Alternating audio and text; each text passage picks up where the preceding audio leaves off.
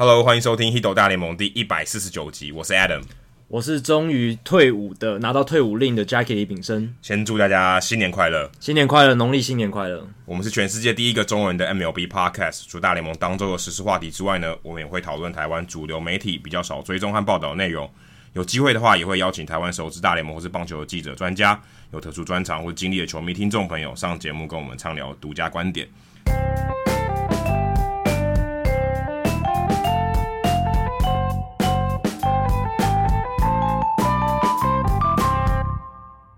那这一集录音的时间是刚好在名人堂投票开票的隔一天，大概不出所料，Derek Jeter 也是拿下高票。不过，但是大家意外的是，原本大家都预估，我记得我们去年也有讨论到这个，Jeter 应该是会是下一个拿到全票通过的人。诶，不过有人跑票。对，因为去年会讨论到这个点，是因为他的队友 Mariano Rivera 在去年的名人堂票选的梯次公布当中，以百分之百的这个得票率获得入选。那这个是史上第一人嘛，所以当时也引起非常大的讨论。然后我们其实也花了很多时间在讲 Mariano Rivera 全票入选这件事情。对，因为他的就差那么一票，对，百分之九十九点七嘛。目前还不知道那个，哎，不能说跑票啦，就是没有投他那个人。是谁？对，可能也永远不会知道，因为他应该会公布吧？我记得会公布，但是他可能选择不公布嘛。对，他可以选择他要不要解释，然后他他也可以不用公布自己的姓名，对，但他可以匿名说为什么我没有投 Jeter。对啊，他他如果想要解释的话，但是我觉得他应该不会。如果你是他，你会怎么解释？如果今天你没有投 Gater，你会怎么帮他狡辩？我不会找到一个狡辩的方式，因为我真的觉得不知道为什么他不投 geter 因为。从各个角度看，其实你都没办法不投 Jeter，因为 Jeter 在棒球界的历史上的重要程度实在是太高。而且，好，就算有些人说，诶，你看 Jeter 他在防守的数据上，他的范围确实不大。他从二零零三年到二零一四年的防守数据 DRS，如果根据 FanGraphs 去看的话，是这段时间这个十二年间最烂的，呃，负一百多哦，非常夸张的一个数据，真的是。确实，他的防守绝对不是完美，然后也不是很好。但是你不能否认的是，他对于整个棒球界从一九九五年到二零一五年这二十年间，几乎是他就是棒球的脸。然后，而且他在打击上的贡献其实是远远超过，就是不仅可以弥补弥弥补掉他在手背上的缺失，甚至是可以大大的帮助球队非常多。你去看他的 WAR 值，你也知道。所以有可能这个记者是迈阿密的球迷。对，有可能，有可能，因为他后来的表现也可能影响了他投票的意愿。对，他可能带了一点私人因素，把他在迈阿密当老板的表现，诶，带到了他这个名人堂的 case 里面。不过我有听到另外一种说法，就是诶，有点像说他肯定知道 Jeter 笃定当选嘛，笃定入选。嗯，但他如果有十票，就一个人有十票嘛，但是大部分人都不会投满了，不会投满投好，大部分人可能不会这样。但是他如果有十票。他想要让更多人受惠，他觉得 Jeter 反正百分之百会上，那我就不投他。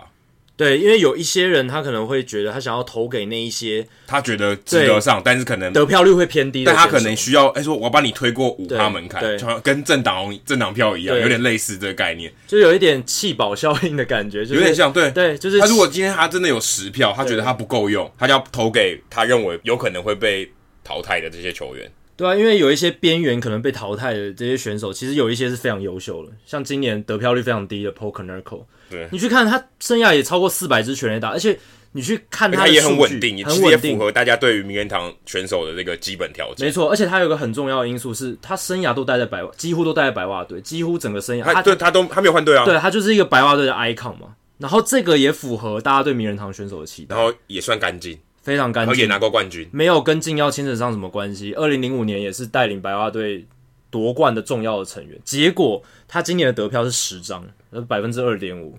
非常非常差，然后就被淘汰于这个候选名单之外。对，他就等于第一年就，第二年就没有机会了，第二年他就没有机会了。但我有听到说，那为什么有些人他明明想这么做？但他不这么做，像那个 Baseball Reference 的创办人，他也有一张票，Sean Foreman，还有一张票。他说他后来他原本是这个念头，就我刚刚讲那个念头。他说：“哎、欸，没关系，Jeter 反正百分之百会上，不差我这一票。”然后我去保其他的。对，但后来想说：“哎、欸，不行，我没办法承受舆论的压力，嗯，我还是投了。”对，所以其实可能很多这个记者专家，他真的投 Jeter，他搞不好也是碍于舆论的压力，喂，我不行，我一定得投他，不投，哎，万一我被公开了，我被骂死了。对，那如果是我的话，如果我有这张选票的话。我觉得啦，我一定会投满十张，十十个票。但大部分人都没有哎、欸。对啊，大部分人都没有，那个比例很低。我看 Adam 没有查，你可以先看一下。但但我自己是觉得说，如果我有这十张票，我一定会投满，因为这个很重要的是，我自己看今年，就算即便是今年，因为这几年其实有很多人都入选了嘛，就是每一年都有人入选，对，每一年都有人入选，而且这几年有很就什么一批四五个人的。对，蛮多批梯次都这样，所以已经清掉了前面很多的，而且很多人是第一年就入选。对，已经清清掉前面很多人。可是即便如此，我看今年的名单，我觉得我不止还是可以填满十个选票，还可以填更多。但是因为这个十张选票的限制，我还是有很多遗珠之憾是被排除在我的名单之外的。所以我个人一定会选满，选好选满。而且我我认为名人堂投票就是要选。你值得的人进去，而不是要操作什么弃表弃保效应，不能想想这一些。哎、欸，可是刚刚我看了这个表，就刚刚 J D 提到的，嗯，其实今年投满投好的人，全部十票都用的人，只占所有的这些投票人里面百分之二十一。对，所以你大概只有五分之一的人他用满他的十张十个票，平均起来一个人只投六点六一个人，大概六个到七个左右。对，所以其实很少。他认为，哎、欸，我接下来还有三点五张票，或是三张票，我不想投。对，我觉得都不值得。对，都就就是在这个六七个人以外，他都觉得称不上他心目中足以进入名人堂的标准。那今年的这一个平均每张票的投票数六点六一张，其实是可以说是从二零一三年以来最低的。因为这从二零一四年到二零一九年这几年名人堂其实蛮热闹，都有大批的那种值得入选的选手在候选名单上。所以其实每一个每一年就是有二零一四到二零一九年的投票人，他们都很挣扎，因为。太多值得入选的人，所以每一张选票平均都可以填到几乎八个人以上。所有填满十十张选票的比例也都是四五成以上。然后今年降到只差百分之二十一，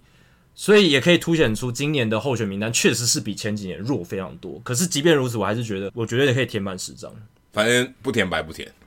绝对有超过在在这候选名单上绝对有超过十个人是值得进名人堂的。因为我个人是我算是一个 big hole guy 了，我不是那种就是。很挑剔的，然后我会看说这个选手如果他在棒球界的重要性，然后他的成绩跟其他已经入选名人堂的球员比较，他不会输，我就觉得他有资格进去啊。你看，像 Harold Baines 都进去了，对啊。那像很多你去看 Konerko 的数据，跟很多已经进名人堂的一垒手来比，其实他也不会输多远，甚至比一些还要更好。重点是在于说，他们这些选手其实都有值得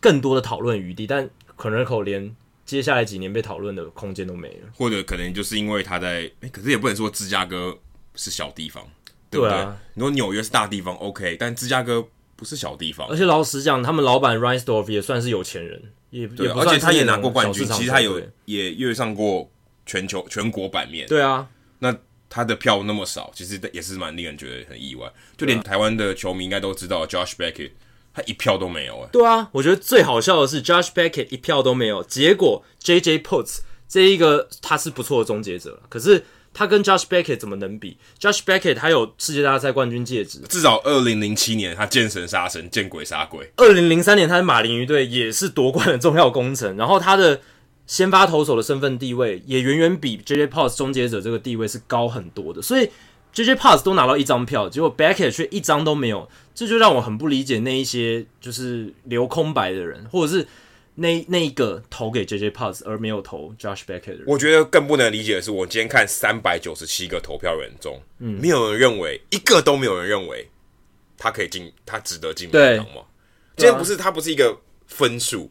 不是说啊，你得零分哦，不是完全的否定。Josh Beckett 说啊，你的生涯就是一个零分，对，记者就是九十九点七分，Rivera 就是一百分，不是这样的意思，而是三百九十七个人里面都没有认为，没有没有任何一个人认为他就算是在名人堂边缘的人好了，对，你也觉得他完全不是吗？一个都没有，这个我觉得我个人是觉得比较意外啊，对，就是哎、欸，完全都没有人觉得他他他有这个资格吗？对，一个都没有、欸，哎。这个是最让我不能理解，就是在所有得零票的人里面，Josh Beckett 是最让人难以接受的。你看，连 Adam Dunn 啊，Raul Ibanez 至少都有选票的，连 Brett Penny 他以前的队友对都有一票。然后像 Cliff Lee，我觉得只拿了两张票，我也觉得蛮不合理的，因为 Cliff Lee 他是至少是从可能从二零零七年以后吧，到二零一三年左右那段时间，几乎是全大联盟也，也是至少前五的投手，前五的投手，而且是先发投手那种大投手，世界顶级的投手。Jason Giambi 也只有六票，哎，对啊，是非常非常少的选票。你说他可能大部分人认为他不是名人堂球员，也就罢了，只有六个人认为他是名人堂球员，我觉得也太少了吧？对。而且我觉得这无关乎说什么就是数据派传统派了，因为其实你看 Bobby Abreu 他拿到二十二张，他还通过了五趴的门槛，他还可以继续吊车尾，吊车尾，然后明年还可以继续在候选名单上。那 Bobby Abreu 当然是数据派最喜欢的，因为他上垒率非常高，然后他常年稳定，但是他的传统数据其实看起来没有很优秀，全垒打安打数没有很优秀。就是你跟如果跟 Jason Giambi 来相比的话，对，也不至于差到这么多。对，而且 Giambi 他的传统数据看起来是比。啊，不是有亮眼的，他如果把那个名字都遮起来，搞不好大家都认为，哎、欸，这两个人到至少同捆包，对，觉得该进的都两个人都会进，两觉得不该进的两个人可能都不会进，不至于差距这么大。对，但 Giambi 有一个问题是，他有禁药的这个疑云啊，对，因为他在那个时代里，所以大家其实还是看名字来投票，对，很介意的，这是很介意。你说你把东西遮住，你今天只看客观的数据，对。搞不好他们两个人就是一起都命运共同体，一起进或者一起不进。对，就是在那些投票的人的心中，如果他把名字遮住，只看数据，诶，我觉得这个值得，那这个应该也值得。对，这个不值得，那这个也不值得，应该是这样子的情况。对，结果没想到，诶，其实还是有一点差距的。对，然后你看，其实投票人还是很介意禁药时代的一些因素，因为你看 Roger Clemens 跟 Barry Bonds 禁药双雄，他们在这一年。得票率的上涨幅度也只有大概一个百分点左右，其实是非常微，几乎没有，几乎没有了。那他们这几年其实增长最明显的是从一六到一七年，Bonds 它增加了将近十个百分点，Clemens 也是，都是大概从百分之四十五上升到百分之五十四左右。那会有那一年会这么大的上升，是因为那一年美国棒球作家协会经历经历了一个名人堂投票的大换血，他们的投票人换了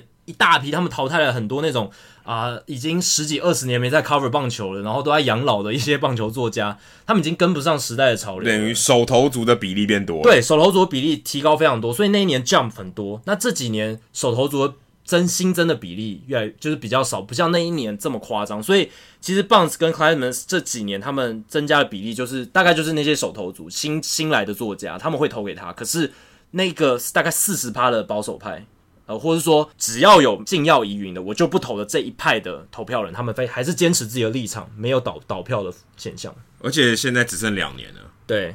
其实有点危险了。他们这个力道感，因为之前我们在聊名人堂的时候也讲到，就有其实跟选举一模一样啊。对，大家要冲那个力道嘛，选选前那边造势啊，要冲那个力道，那是有用的。对，但代表说还是很多人是摇摆的。对，就是哎、欸，我可能会被改变的。对，那看目前看起来，他这个力道就不够强。对，其实名人堂票选。刚刚 Adam 提到一个重点，真的很像我们看选举，有点像，尤其是棒球名人堂的票选，因为有像操作操作弃保效应，还有操作就是最后一年那种抢救抢救牌，而且我觉得更不一样是，我们在投票的时候，一个人只有一票，对，这个有十票，这一个人可以投十个人，十票代表说你有十个选项，至少你有十个选项，投或不投，对，那变化就更大了，所以其实更难琢磨。没错，那今年抢救牌奏效的，而且是得利者的，就是 Larry Walker。哦，他今年整个得票率大幅上涨，上升了大概有二十个百分点吧，从原本的百分之五十几，然后直接冲破了七十二十二个百分点，二十二个百分点，从原本的百分之五十几，然后上升到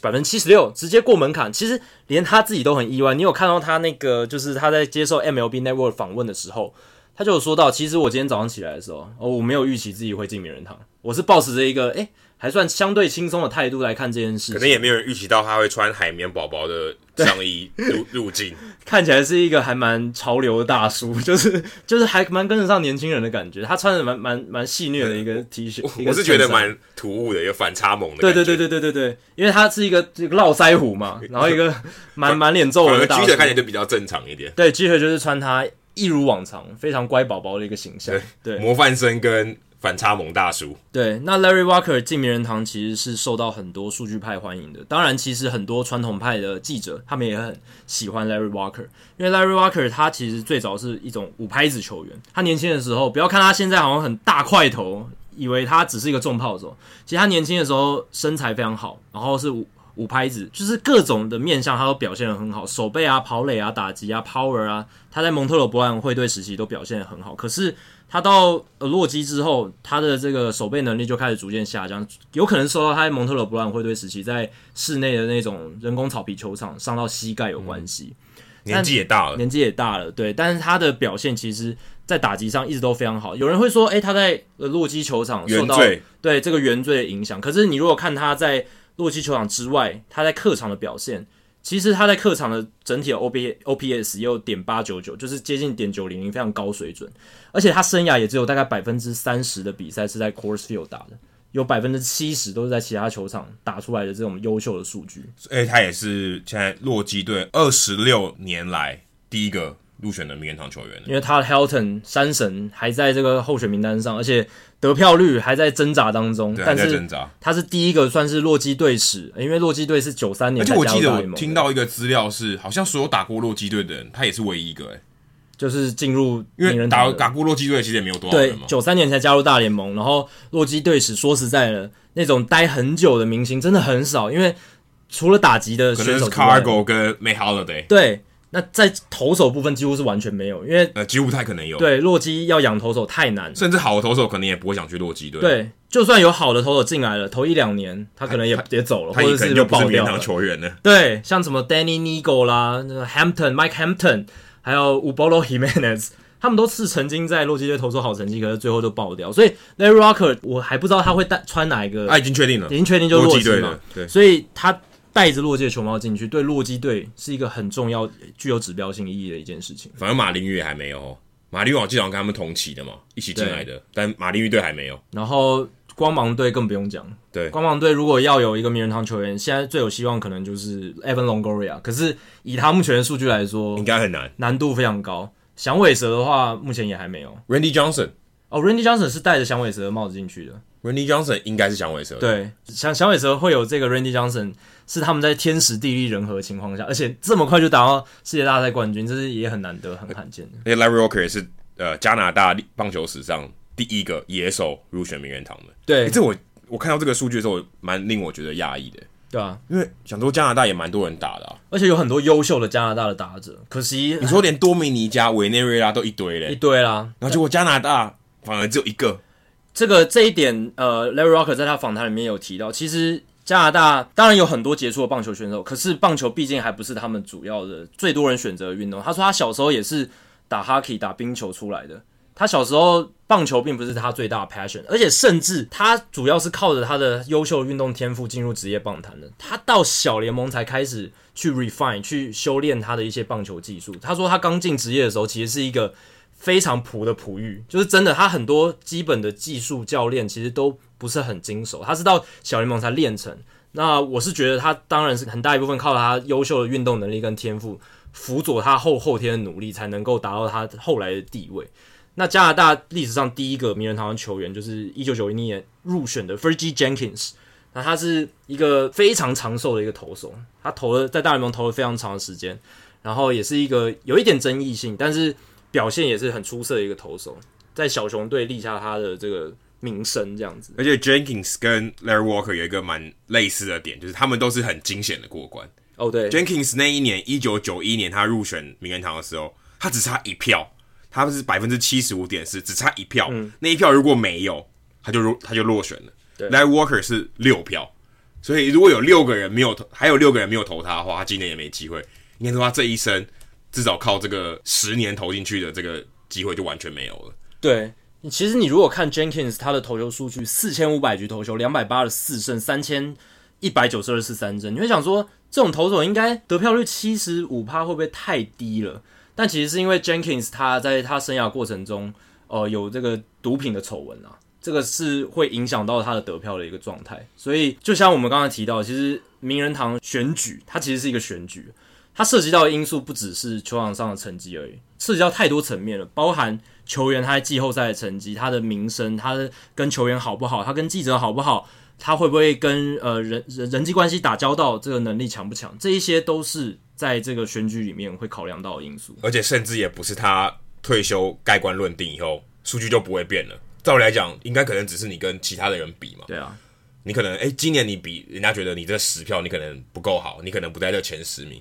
哎、欸，但其实不是，你就算数据放在那里，你跟你竞争的每年也都差不多。可是你的选你的得票率可能一直在上升。对，就是每一个时代的时代精神都不一样，然后每个时代棒球记者界的论述也不太一样，或是别人帮你洗白或是推销的那个能力也不一样。对，举个例子来说，好了，像九零年代末期。那时候禁药时代虽然非常猖狂，可是那个时候大联盟为了拯救棒球这个运动，还有整个记者界想要拯救棒球这个运动，所以那个年代大家对球员是比较倾向球员的，然后他们都非常力捧那一些诶吃禁药非常大只，然后轰很多全垒打的，有首当其冲当然是马马奎尔跟 Sammy Sosa。那那个时候，即便马奎尔已经被抓到，他已经有在使用一个类固醇，可是。记者的整体风向还是在帮马奎尔说话，认为那一个药品呢还不列在大联盟的禁制名单里面，所以他用那个是很正常的啊，然后没有什么道德批判，而且甚至不断的吹捧马奎尔。可是二十年后，整个十甚至不用说二十年了，十年前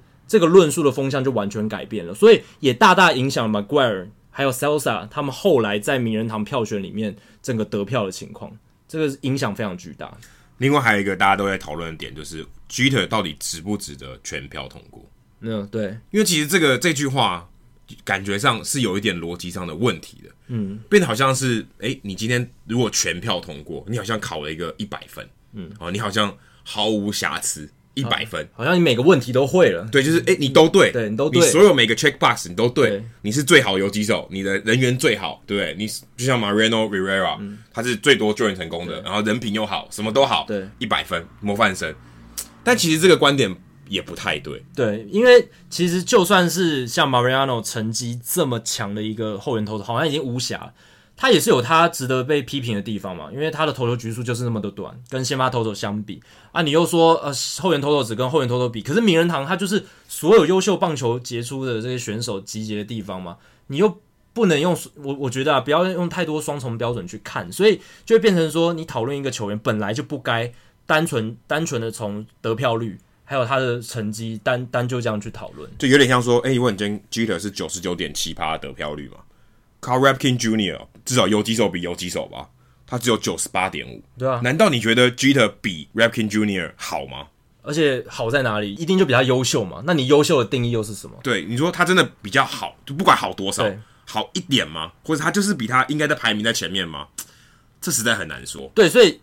Jeter 的九十九点七得票率不代表他就比 Cal Ripken 好，甚至他拿一百也不代表他比他好。但是他们都是名人堂的成员。对。这这是最重要的，他们都是名人堂的成成员，因为你比 Cal Ripken 跟 Jeter，Jeter 有他比 Ripken 优秀的地方，他在季后赛的成绩，Jeter 是绝对吊打 Cal Ripken 的。可是 Cal Ripken 他的那个连续出赛场次的记录，还有他在手背上的稳常年的稳定性，是比 Jeter 好很多。而且他在可能退休后的贡献也比 Jeter 多一点。对，其实我觉得。Ripken 他在球员时期对棒球的指标性意义的重要程度是胜过后来的 Jeter，因为 Ripken 他在打破 Lou Gehrig 记录的时候，是连总统都到现场的，这个是这个是当时全美最重要的一件事情，所以他的指标性意义，而且 Ripken 他还拯救了棒球走出一九九四年这个罢工大罢工的阴霾，所以真的得票率来评断一个球员，好像意义也。不是很大，对，就是 OK，就算 Jeter 没有全票通过，也也不会怎么样嘛。对，就像呃，Ken Griffey Jr.，他也是得票率略低于 Jeter 一点点，一点点。难道这就是零点四趴？对，难道这就是代表 Ken Griffey Jr. 比 Jeter 略略的没那么有成就一点吗？不是，你把什么所有东西都综合起来，差他一点点。如果你每个都可以量化，每个分数都可以量化，Ken Griffey Jr. 比 Jeter 差一点点吗？对。我觉得这个比较是没有意义的。我觉得如果你认真要比较得票率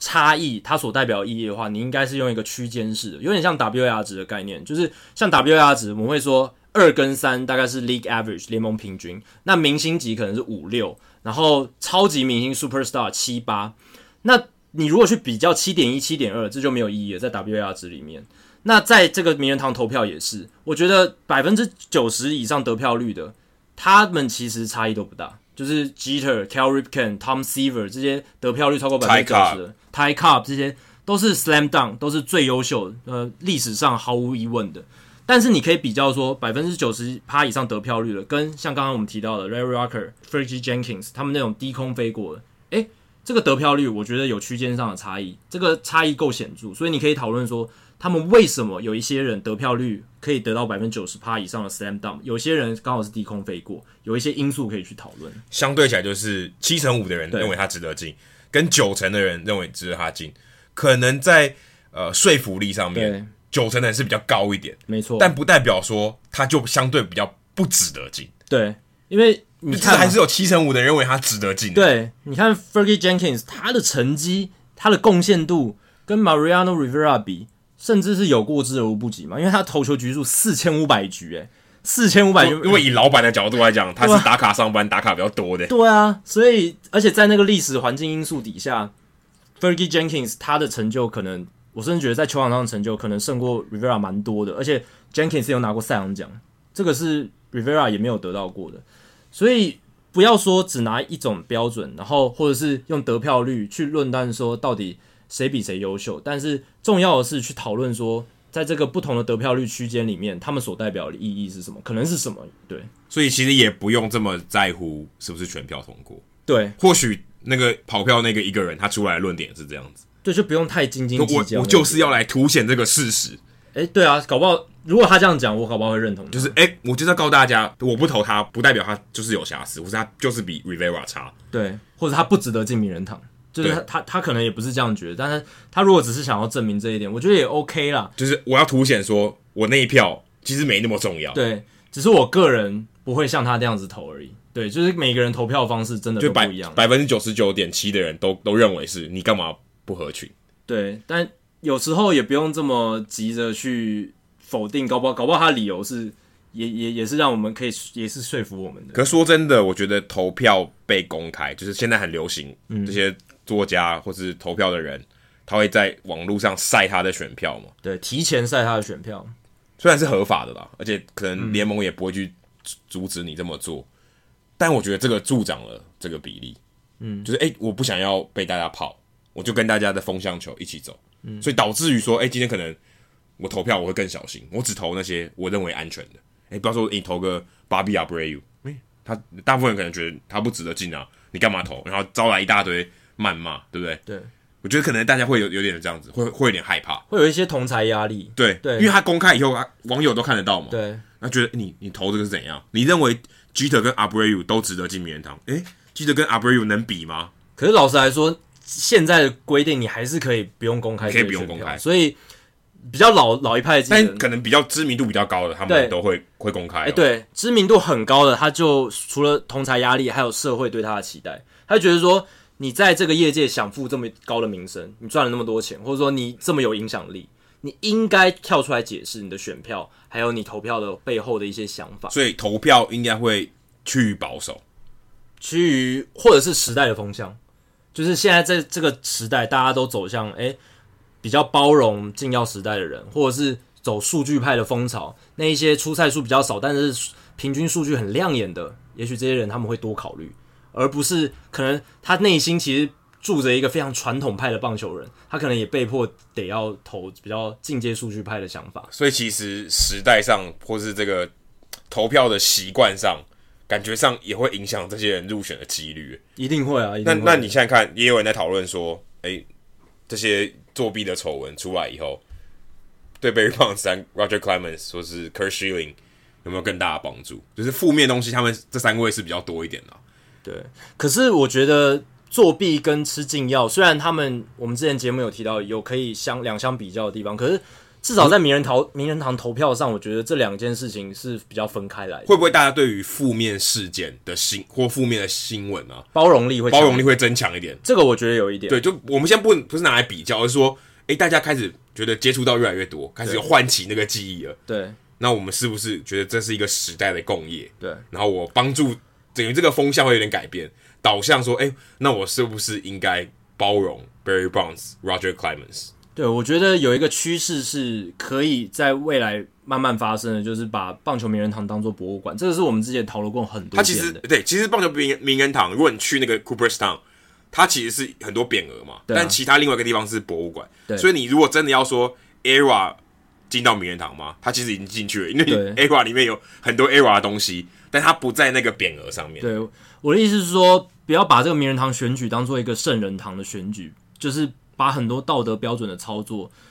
全部放进去。我觉得是重重点是选出对这个棒球界在那个时代非常重要、非常具有影响力的代表性的人物。对，那这个影响力代表性并不一定全然是正面的，也有可能是负面的，但是也有可能是冲击了、改变这个棒坛生态的。我觉得这一些都应该被记录下来，而不是因为他的一些个人行为或什么，然后就直接把他排除在外，这样是很可惜的。不然的话，这样就整个名人堂就缺了一个大角。你看安打王 Pete Rose，我觉得这个很扯。后得过最多赛扬奖的 Roger Clemens 也不在里面。全垒打王，或者爸爸全垒打王为什么不在名人堂里面？对，这个就是一些很荒谬的情况，现在正存在着我们的就觉得蛮神奇的哦。对，还蛮神奇。如果你用这个角度去看，这些人早就应该第一年就要入选。对。但就是这些，你看就觉得道德啊，或是风向啊，太多综合的因素导致于这个票投不下去。没错。那接下来下一年呃的票选，其实没新入新候选的这一届，其实没有什么太多值得大家讨论，可能会有机会进名人堂。但是有一个原本就在候选名单上，我觉得有可能像 Larry Walker 一样，接下来会得到很多支持，并且在之后入选名人堂，就是 Scott Rolen，因为 Larry Walker。他其实你看他这几年的得票的趋势，他在二零一四年的时候最低的低点，他那时候得票只有十点二趴，他在五年间、六年间让他得票率从十趴变成百分之七十六趴。那这一波浪潮就是我刚刚讲的新的投票人的加入，还有就是数据派这个投票思维的导向造成的结果。那 Scott Rolen 也会是这两个因素的受惠者，因为 Scott Rolen 跟 Walker 一样，都是那种。诶，传统数字上面不是很亮眼，然后也没有太多指标性的意义的这个表现，比如说在季后赛或者是一些大型的赛事上的重重要的亮点，所以会让大家容易遗忘他们的杰出。但是 Scar Roland 跟 Walker 一样，都是在打击上、手背上，平均数据来讲相当杰出的球员，而且可能同梯跟他竞争的人也相对比较弱一点。没错，因为你不太可能，如果今天先不管禁药三雄好了，对不对？嗯，先不管他们。诶，如果今天你跟你其他的这个同梯的来比，Scott Rolen 感觉是稍微比较优秀一点的。对，而且 Scott Rolen 去年十七点二的得票率，百分之十七点二，今年增加到百分之三十五点三。呃，Scott Rolen 这个得票率的涨幅是第二多的，所以他的这个成长力道也是非常强。那仅次于 Larry Walker，仅次于 Larry Walker。那现在 Larry Walker 进去了，然后再加上 Jeter 也进去了，然后明年的新候选人又没有太多值得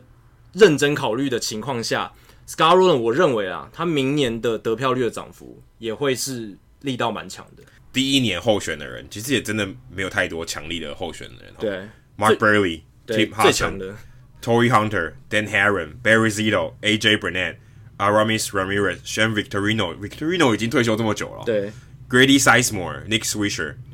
我觉得好像没有一个，如果叫我投，我可能一个都投不下去。我可能会投 Mark Buehrle，因为 Mark Buehrle 在二十一世纪初这个年代还能够连续这么多四个球季，对，连续两百局，这是我觉得在这个时代没有人能够再做到的事情。我愿意为了他，而且他的成绩其实也不算太差，他的成绩稳定性是非常足够的，而且他也跟着白袜队友拿到冠军，然后他很干净，对，很干净的一个投手。所以我个人如果我要投，我会。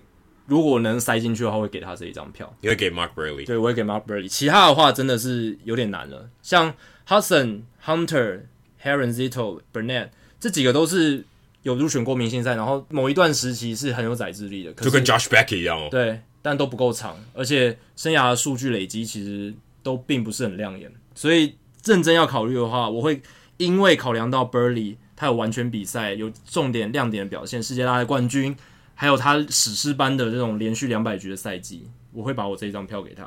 那下一个全票通过的人会是谁？哇，这个就难了，因为大家也在讨论这个问题了。可能就是 Mike Trout 吧？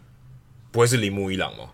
铃木一朗我觉得有点难，因为有一些人会诟病他的就是在生涯末期的一个状态，还有就是他前生涯前十年毕竟在日本打的这一这一段历史，你要把它考进考虑进去吗？那如这个很有趣哦，对这个这个问题很有趣，对这个很有趣。你要把棒球名人堂啊，到底是美国棒球名人堂？可是黑人联盟有算进去哎，对啊，黑人联盟你打得好，其实是有会进到名人堂里面的，对啊。所以日本联盟为什么也不考虑看看？对啊，这个其实是还有讨论空间。我觉得铃木一朗会是第一个掀起这一波讨论的重点人物。而且，如果今天他是一个亚洲球员，然后入选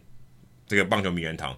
这个是很有指标性意义的。对，对，先不论说他他的成绩怎么样，因为前几年我们已经讨论过，呃，野茂英雄还有朴赞浩他们被考虑有机会上这个候选名单的一个状况。这已经是开开开启了一个新的时代了，就是因为亚洲球员是比较晚才进大联盟，然后在这几年终于开始慢慢的会讨论他们的名人堂 case。那林明朗会是第一个有冲击影响力的，而且可能也是二十年内唯一一个。对，可能大谷翔平。对，但这样讲的太早了，也要看大谷能不能撑到。呃，就算大谷有有名人堂候选资格，也是二十年后的事情。对，也是二十年后的事情。然后中间他能不能累积足够的成绩去？呃，竞争这个选票，我也觉得是还有很大的未知数。那林木朗至少是肯定说，他在呃接下来这几年会慢慢累积这个动能，然后大家会开始讨论。那究竟他这个黄金十年，在美国职棒这黄金十年，还有他破单季安打纪录这个东西，能帮助他，能能不能让他有一个非常主宰性的论述，而且要强非常强的这个力道，才把它推到百分之百。对，他可能他应该是第一年一定会进啦，这个应该是毋庸置疑，这毋庸置疑。但他的票他就只能冲一次嘛，对，他就只能选一次，对。但他能能不能一次就冲到一百？如果你考虑他在世界棒坛的地位，我觉得一定是要百分之百。但是就像我们刚刚提到的这个问题点，到底他日本这样的成绩到底是怎么样？到到底应不应该考虑进去？这是一个可以讨论的点，这还蛮有趣的，对啊。我相信有一些美国的评论家，可能就觉得，如果你考虑进日本职棒的成绩，那是不是很多球员的小联盟成绩，而，他的独立联盟的成绩，你要把它算进去？那如果我们都不看，不看这些真的数据上的表现，以他的成绩、成成经上的成就来看，他应该也是值得进的，绝对值得进啊！而且我是一个划时代的人物。对，而且我甚至觉得他就是应该要，我我个人的想法是百分之百入选的，因为。他不仅是划时代，然后对世界棒坛影响，他是把日本棒球选手的冲击力带到美国，然后冲击整个美国棒坛，那个影那个影响力真的太大。他让改写了所有美国人对亚洲棒球员、亚洲野手，尤其亚洲野手，对亚洲野手，因为不然野猫英雄算什么？对亚洲野手的观念，这个影响力是只有他能做到。而且如果你真的把它放大到这二三十年来看，可能也没有任何一个日本的野手到大联盟有接近他的。何止接近啊，连他的车尾灯都看不见。对，我觉得差太多，所以代表你可以凸显出来他跟他可以比较的人的差异是非常大的。对，而且即便你把这几年很多日本杰出的投手算进来，我觉得他对呃日本棒坛、美国棒坛的冲击力，还有对球迷的印象造成的影响，都远远不及铃木一朗。因为铃木一朗不只是球场上的成绩啊，他在各种各式各样的报道，报道他的这个纪律。他的生活，然后他对球迷的友善，然后各式各样的一些周边，他的形象一直都是不断在加分。可我觉得他的缺点就是可能不会有这么多美国的媒体记者帮他说话。哦，这倒是，对吧？对，我觉得第一个就是他可能也没有这么有媒体缘，他在媒体上是非常低调的。对，所以我觉得他可能相对难一点。对，如果跟 Jeter 比，哇，Jeter 的媒体员可能不知道帮他加了多少票。对，可是铃木一朗可能在这个方面，我我觉得他应该相对吃亏很多。对，我觉得美国媒体的对他的这种好感度可能没有像 Jeter 那么高，可是尊敬度、崇敬度，我觉得是可以相提并论的。反正这些我们所谓的 intangibles，对 intangibles，你就可以加很多分了。铃木一朗有一个很可惜的地方是，他常年在水手，几乎没有机会打季后赛，不然的话。他在季后赛，我觉得应该他也是一个大赛型选手的表现，他巅峰时期，但很可惜我们没有办法看到。如果他有季后赛表现加持，那一定是百分之百，我觉得不用不用再多讨论。Mike Trout 也没有季后赛啊，对，所以他有打过了，他其实有打过有打过，可是就一支全垒打，然后就没有其他表现，非常可惜，有跟没有一样。对，但如果除了铃木一朗之外，下一个全票通过，我认为应该就是 Mike Trout 了，除非这几年再跳出一个。更厉害的选手，可是 Mike Trout 已经。我觉得还有除非，还有一个除非，就是 Mike Mike Trout 真的有用禁药。哦，那就那就没办法了。你谁知道呢？对，我们有抱持着怀疑的态度嘛，怀疑论嘛。对，但这个希望不要发生。对，希望不要发生。而且我们的猜测也是毫无力事实根据的，只是好玩而已。但是你对，但的确这个是有有风险存在，绝对有风险的啊！有很多大家觉得不会吃禁药的人，还不都吃了，对不对？你觉得不会作弊的也都作弊，也都作弊了。你觉得不会用那么蠢的方式作弊的，还是作弊了？对啊，模范球队，然后都出输了，也也是作弊。出来的，对不对？所以这都是一切都很难说，一切都很难说，都会。我觉得这就是回到我们之前像太空人的作弊的讨论，就是无论是世界大赛冠军还是名人堂票选，不可能都是完美，就是如大家想象中那种完美无瑕的那种形象，一定都是有瑕疵在里面，一定都是有不完美的状态在里面。那重点就在于说，我们在讨论这一些事实，还有这一些。呃，过去的事情的时候，我们从什么角度切入，然后还有他对这个历史的意义是什么？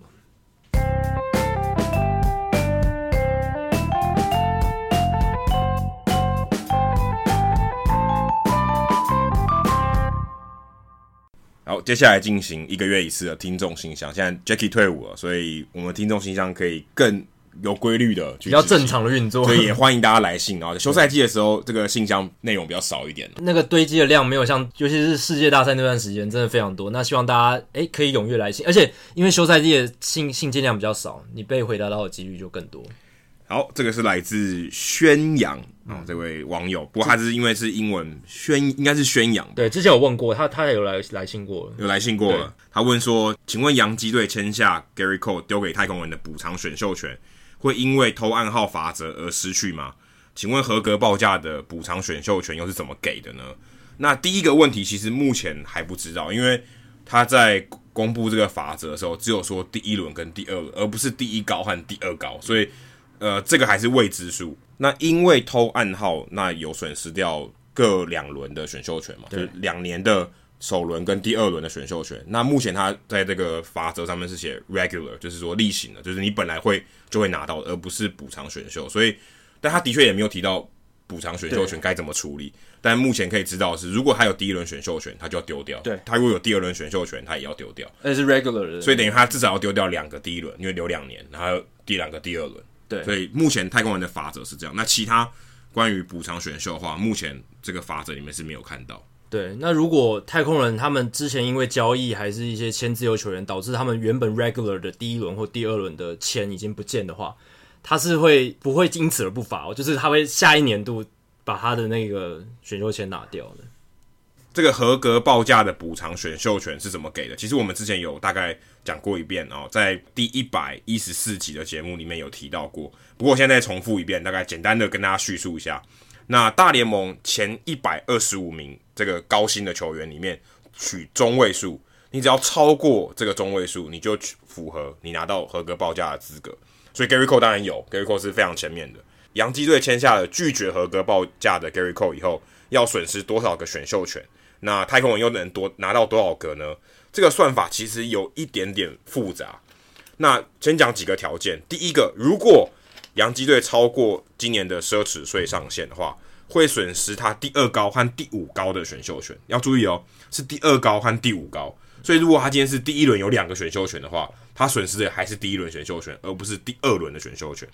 那还有他在这个国际球员签约金里面也会少一百万的额度，这是这个规定里面写的。那如果洋基队签下多位的符合这个合格报价的球员，然后在他有拒绝，他的前一个球队有拒绝的话。他会再损失第三高和第六高的选择选选秀权，所以其实是蛮多的。那么，如果另外一个条件是太空人如果有得到这个大联盟的这个收益分享制度的，他有拿到这个符合这个资格的话，太空人会多一个第一轮的选秀权。所以这个是这个设计。那太空人上一个球季他其实是有拿到这个 revenue sharing 的，所以太空人会拿到多少个，目前还不知道，因为这个 revenue sharing 的这个符合的名单还没有出来，所以。呃，目前这个是还没有决定的，不过大概的这个规则大概就是这样子。所以，呃，如果你想要了解更多的话，大联盟官网其实有很详尽的介绍，你可以搜寻 MLB Qualifying Offer 啊，里面有很多详细的介绍，就其实就是我刚刚列举这些东这些条件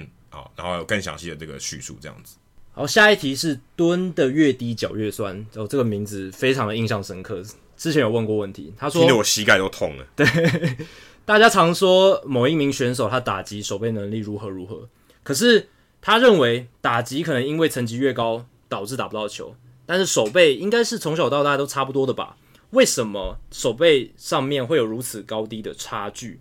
是越到越高层级运动能力的扮演的角色越重要吗？还是什么原因？那其实呃，我认为啦，这个蹲的越低脚越酸。他提他在他的问题里面提到说，守备应该是从小到大都差不多。的这一句话，我觉得并不是很精准，因为其实守备能力一定是有可能会随着训练的方式，还有你呃的成长去做一些改变的。而且守备涉及到的层面非常多，当然跟运动能力有非常大的关系。我们在节目中常常讲到运动能力跟守备能力之间的关联，因为很多选手他年轻的时候守备能力就会达到巅峰，然后可能二十七八岁以后守备能力就开始下滑。这个东西会发生的关键就在于运动能力的下滑，因为人体的老化其实是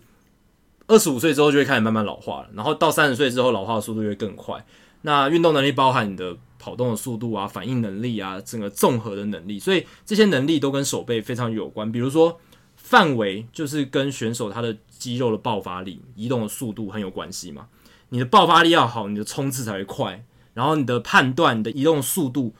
判断是让你在移动速度很快的情况下指引你的方向，那你的移动速度就跟你多快到达那个定点，你判断那个定点有关，这些都跟选手的范围有关系。那接球的能力跟选手手的灵魂灵活度有关，这个在球探报告里面常会提到，就是他的 hands，嗯，他的 soft hands，对，他是不是很柔软、很很灵活？那个球如果呃不规则的反弹，他能不能很快的就去把它拿起来？他在把手套中的球转移到他的传球手的过程当中，那个速度反应快不快？这都是跟手的灵活度有关。还有他的反应速度，就是球第一时间弹跳的时候，他能不能及时的反应？还有他的棒球直觉，所谓的 instincts，接球能力都跟这些有关。那传球的话，当然是跟他的臂力最大的关联。可是臂力是一回事，更重要还有准确度。那准确度这跟选手的他身体的协调性。有很大的关系，还有他的棒球直觉，还有他跟队友配合的默契。内野手来讲，左侧的或者是二垒手，他们都要跟一垒手有很好的默契，要不断的去练习。那臂力上来讲，传球准确度来讲，为什么说跟身体协调性有关？如果你看过像我记得印象很深刻，就是 Johnny Damon，Johnny Damon 他是一个打击非常好的外野手，可是。他手背上，他的传球臂力真的不行。如果你有看过他传球的影片，就会你就会看感觉到得到说，他虽然很用力的在传球，可是他就是永远只能传的很短。所以 Manny Ramirez 才要帮他转传。没错，因为他知道说，他知道说这这个球员他可能传不长，所以他才会印象驱使他去做一件非常可笑的事情。可是其实 Ramirez 的那个扑接是其实起来有字的，因为 Damon 他真的传球臂力不好，而且他年轻的时候又是中外野手。这会让他在守中外野的时候增加很多的难度。那身体运作协调性好的人，他就是很顺的丢就可以丢非常远，即便他看起来不用使出这么多的力气，就像铃木一朗一样。铃木一朗的协调性几乎几乎就是百分之百完美，运动能力、身体协调性就是都可能在正确、最有效率的方法调教下，不断的挑战极限。这个是我们之前在《The MVP Machine》那本书提到的。任何人其实，你透过正确的方式去调教，都可以把你的运动能力还有你的手背能力的强度再提升。那有一个很经典的例子，就是在 MVP Machine 里面的 Trevor Bauer 嘛，我们有提到说，他其实本身他的身材素质并不是最好，而且他丢球的这个运作的身体的协调性其实也不是最好。可是他透过运用那些科技来训练自己，让他的整个运动能力，还有他的投球的协调性达到他身体所能负荷的最佳状态。那这个就是一个很经典的例子。所以手背能力绝对是从小到大会出现很多改变的。有可能你在小时候是一个范围很大的游击手，可是你的练习的方式不对，或者是你呃自得意满，然后你没有去多加练习，或者你身身材走样了。运动能力变差了，这些都会影响到你长大之后的表现，在手背上的表现。相反的也有可能嘛，可能你小时候胖胖的，或者是移动能力不佳，可是有教练指导你说怎么样移动才是正确的，怎么样判断飞球的落点才是正确的，然后慢慢的你调整自己的训练的过程，然后慢慢成为很好的防守的球员。像之前有一个例子是 Marcus Simian 嘛，他在刚上大联盟的时候，他也不是防守很好的内野手，可是后来他经过 Ron Washington 的调教。他自己讲的，他就觉得自己的守备能力变得突飞猛进，而且确实也在这两年成为一个大联盟顶级的游击手。所以这个东西就是这样，就是他一定会有有有所变化的，而不是说从小到大都是差不多的。而且我觉得可能还有一个有一个盲点啊，一个迷失是，大家可能会认为说，你会一直随着时间的，假设你都一直很用功，你会随着时间进步，但其实这个是不太正确的，因为。你的选手这个调试的能力，甚至你说不管他在身体的协调性，刚 Jackie 提到的身体的协调性上面，还有你的还有你的整个调试的能力啊，你面对更快的球，或是你面对更长的比赛哦，更长的赛季，你是是不是有办法在身体上调试的好？你要避免受伤啊！你一旦受伤以后，你的这个成长的曲线可能是瞬间往下掉了很多，甚至你可能爬不回来。所以这个其实都是很大的影响。如果你今天原本是一个手背很好的球员，可是你可能突然膝盖受伤了，你可能就完全改变了。嗯。所以这个东西还是有一些不一样的地方。就算是小伤，你可能他他可能没讲，对不对？但他可能就老化了，或者他真的面对这个比赛的调试能力开始慢慢变差了，他跟不上了。不见得说是呃，你就算是看起来好像在生涯巅峰，感觉一直往上。但其实也并不是一个一个很一个直线哦，并不是你觉得他年纪越来越大，或者他在往高峰的路上去，他就应该会一直线性的成长。其实其实并不是这样的。对，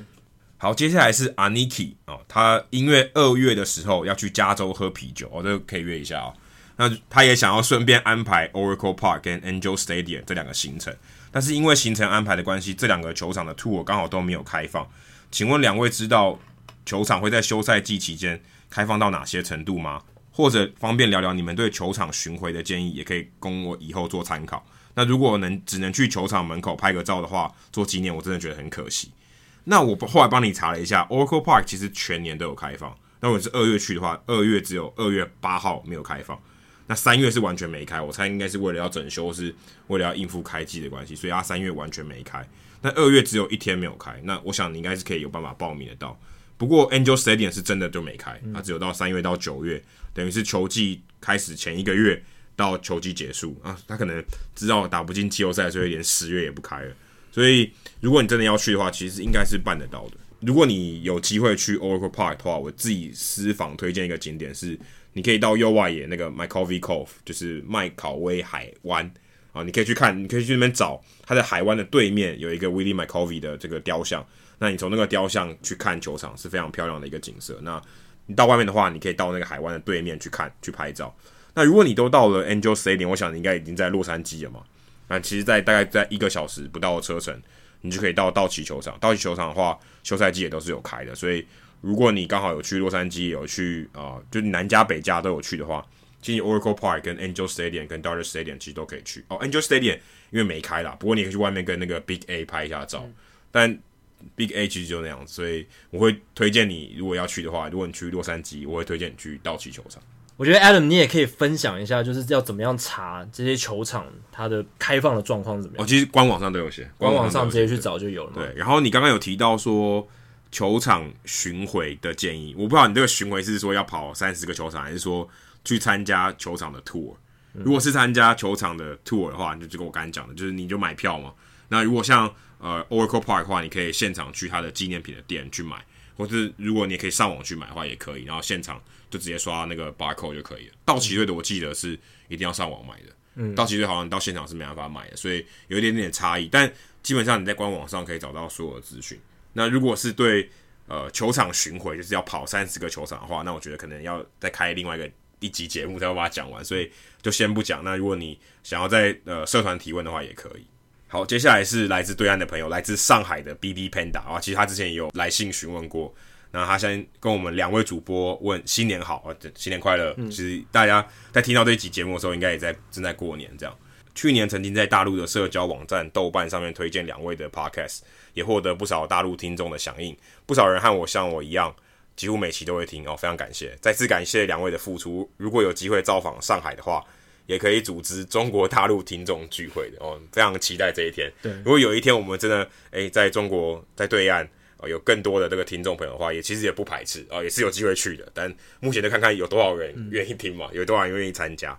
那他的问题是想要问大联盟的古巴球员，那之前在九十二期的时候有介绍过 Yasiel Puig 叛逃到美国的这个经历啊，非常非常的曲折。那奥巴马的时代跟美国跟古巴建交之后，古巴球员终于可以合法的前往大联盟打球。不过去年曾经看到一则新闻，美国财政部外国资产控制局认为大联盟的古巴球员协议是违法的，所以必须撤销。那最近也有日本职棒福冈软银的 Oscar Colas，就是古巴的这个超级新秀叛逃啊，他选择要打大联盟，所以他原本是在日本打球，因为日本跟古巴是可以有这个互惠的这个情况的，所以他们不会用偷渡的。但是他现在想要来美国打球，所以他必须要偷渡。那面对这样的情况，大联盟会如何处理呢？那除了透过非法的人蛇集团，还有没有什么其他办法？那大联盟对于现在古巴球员的政策又是怎么样的呢？首先要先讲的一个地方是建交这件事情其实是错的，因为美国并没有和古巴建交，嗯、他们只是把这个禁运令原本 embargo 这件事情把它松绑一点点，嗯、但也不是完全没有。所以当时就有谈到说，诶、欸，大联盟球员如果来的话，算是一个特例哦。那我们可不可以就像有点像是呃人才的这个交换哦？希望可以人可以来。那当时是有一个问题是，呃，川普他们川普政府认为。这些古巴球员其实还是隶属于古巴的政府，所以他算是一个古巴政府的资产。嗯，他并不是像我们所谓的说一般的人才或是商品，我可以自由的，我可以在贸易啦，应该算是贸易这个、嗯、这个大伞底下。所以他认为不是，因为变说你是要跟古巴的这个政府交涉，那就牵扯到更深的外交问题。他们并不想跟古巴的政府直接有这样的关系，因为变得好像我今天还要给古巴政府钱，嗯，好像有点怪，对不对？就是美国政府。好像变成美国政府在处理入闸制度这种概念，所以其实是有点不太对的。那这是二零一六年三月的时候，奥巴马他在任的最后一年的时候，他就想要进行协商。我记得那时候他还去古巴看比赛，对，跟光芒队看光芒队跟古巴的国家队打比赛，所以他试出最大的善意，说希望呃这个走私的这个情况可以越来越少，我们用合法的管道来引进古巴的球员。不过在法律上的确是有一些问题，所以川普认为这个。这是违法的，这个条件我要松绑这个条件其实是违法的，那不适用于我们一般所谓民间我们贸易的，包括不管是人才或是货品这个法律，所以他他后来把这个东西取消掉了。目前的政策就是维持在奥巴马提案之前的情况一样，所以等于是没有进展。所以现在如果呃古巴的球员想要到大联盟打球，呃，唯一的方法就是偷渡，或是像刚才的 Colas 一样，有点叛逃就跳机哦，就是我在一个。呃，偷偷跑出去的情况下来到美国，那我觉得以我个人的看法认为是，只要 Donald Trump 川普目前还在在任的话，就他今年也要选举了嘛，只要他在任的话，我觉得他对于他这个移民的政策是比较严格的，所以一旦有可能有一些移民的疑虑的时候，他我觉得他会是比较比较保守、比较紧的，所以我觉得是不太可能。另外就是美国现在也插手很多国际的事务，我觉得这个的优先顺序应该是很后面，排在超后面，排后面，因为。如果今天是一个太平的盛世的话，可能可能会去考虑这些事情。但他目前自己也要选举或什么，我觉得他比较不太可能去做出这些事情，因为我相信支持 Trump 的选民可能也对移民这件事情比较保守，所以他我觉得他不太可能做这件事情。就算他想做，他也不会在选举前去做这件事情。我觉得他会去考量。所以目前看起来，唯一的方式比较积极一点的做法，就是大联盟不断的去游说啊，不断的去游说众议院说，诶，可能。有没有机会再通再再考虑一下这个法案，然后用比较人道的角度去说，哎，我要我想要避免这些非法的人口交易、人口贩卖，因为这些东西毕竟以人权的角度来看是不好的。所以，那如果我们很多危险，对很多危险，我们用人道关怀的角度来看，说来来处理这件事情，是不是会比较好？因为目前看起来贸易这条是不行的，因为就是跟古巴政府做交易嘛，这件事情看听起来就很怪。如果今天是一个大联盟跟古巴政府感觉听起来还 OK，但如果今天是美国政府要去插手这件事情，感觉又怪怪的，所以他们尽量会避免这样的事情，所以尽量从民间的角度去出发，说，诶，我游说这些政府的单位有没有可能用人道关怀的方式来处理这个人口贩卖的问题。好，接下来是 Francis，他问的，他想请问我跟 Adam 听你们的节目，觉得你们对棒球真的很有热情，感觉你们生活中好像都是充斥着棒球。你们不会觉得厌烦或是倦怠吗？会有想离开或是不想接触棒球的时候吗？如果将棒球抽离你们的生活，会是怎么样？如果你们的朋友不喜欢棒球或是体育活动，他们没有兴趣的话，你还会想要跟这些人当朋友吗？啊，我先从我的角度开始回答。倦怠方面是一定会有的，比如说刚写完一篇资讯量很大的棒球的文章，或者是其实做完一集 Podcast，事前的准备工作加上录音，然后。有时候会加上后置，那做完一集 podcast，或是在体育台完成一天的工作之后，不管是做好球带还是做新闻，做完一天，其实都会有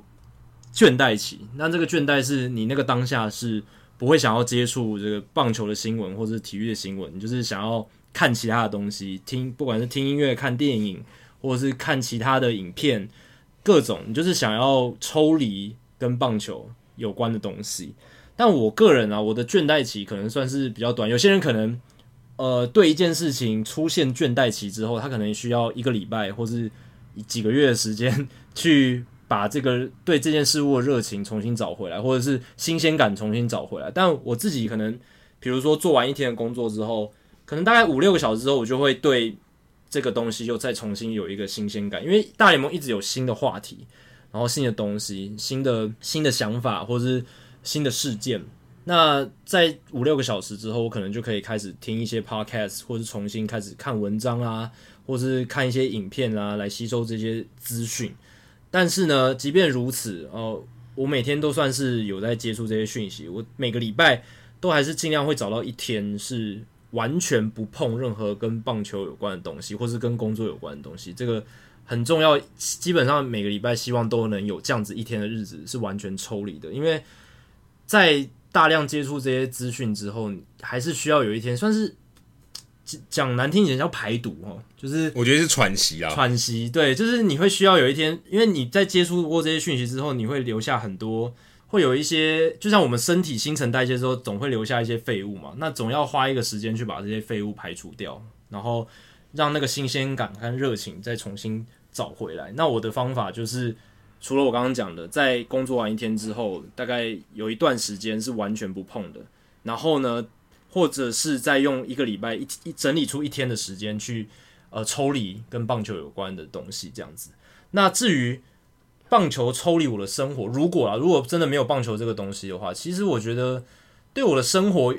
可能一一定是会有影响，不可能说没有。刚当完兵啊，应该很有影响吧？对，就是你回想你当兵的时候，其实。我记得我们在我当兵初期的时候就有聊过这个话题，那确实是有影响，是生活的形态、生活的想法，还有看世界的方式会改变。但是我觉得不会让我变得什么很忧郁，或者是变得很不开心。会有戒断的症状吗？会有戒断症状，可是我觉得不会让我觉得就是对这个世界就觉得突然这个世界很无聊。哦，我觉得现在这个状态下是呃有很多东西还是值得我感兴趣的。不会说只有棒球这样子，我觉得不能够太高度的沉迷在某一个单一的事情里面。但我们可我觉得可能其他的听众看我们，对，你会觉得我们好像都是用棒球在吸毒，沉迷可能还太太那个，太太太低调了一点。你会觉得我们是无时无刻每一分每一秒都一直在看棒球，然后听棒球，然后读棒球，但其实并不是这样子的。就是我我觉得这个是有一个落差。然后至于朋友的话，我觉得。是不会啦，因为我自己也是有蛮多朋友都是不懂棒球，没在看棒球，或者是甚至体育完全不关心的。但是我跟他们也是可以处得很好，因为毕竟人生本来就不是只有兴趣或者是嗜好，人生有很多其他的面向，有有工作、有家庭、有生活、旅游，对不对？有各式各样各种的面向。那每个面向，我觉得都还是要兼顾一点，这样自己才不会因为高度沉迷某一个东西。让得失心太重，或者是觉得太多人生的一切都依赖在那上面，那这样子的话，我觉得会变得不太平衡啊。那我我可以非常体会 Francis 想要问这个问题，嗯、因为对我来讲，其实很多人都会问我，你把兴趣当成工作的时候，你是怎么想的？我必须说，必须承认，你真的会倦怠，而且你真的把它当一个礼拜七天的工作。当记者的时候是七天的工作，尤其在美国，七天的时候，你真的会觉得棒球很腻，哎。嗯但是你可能要用别这种方法来看这件事情，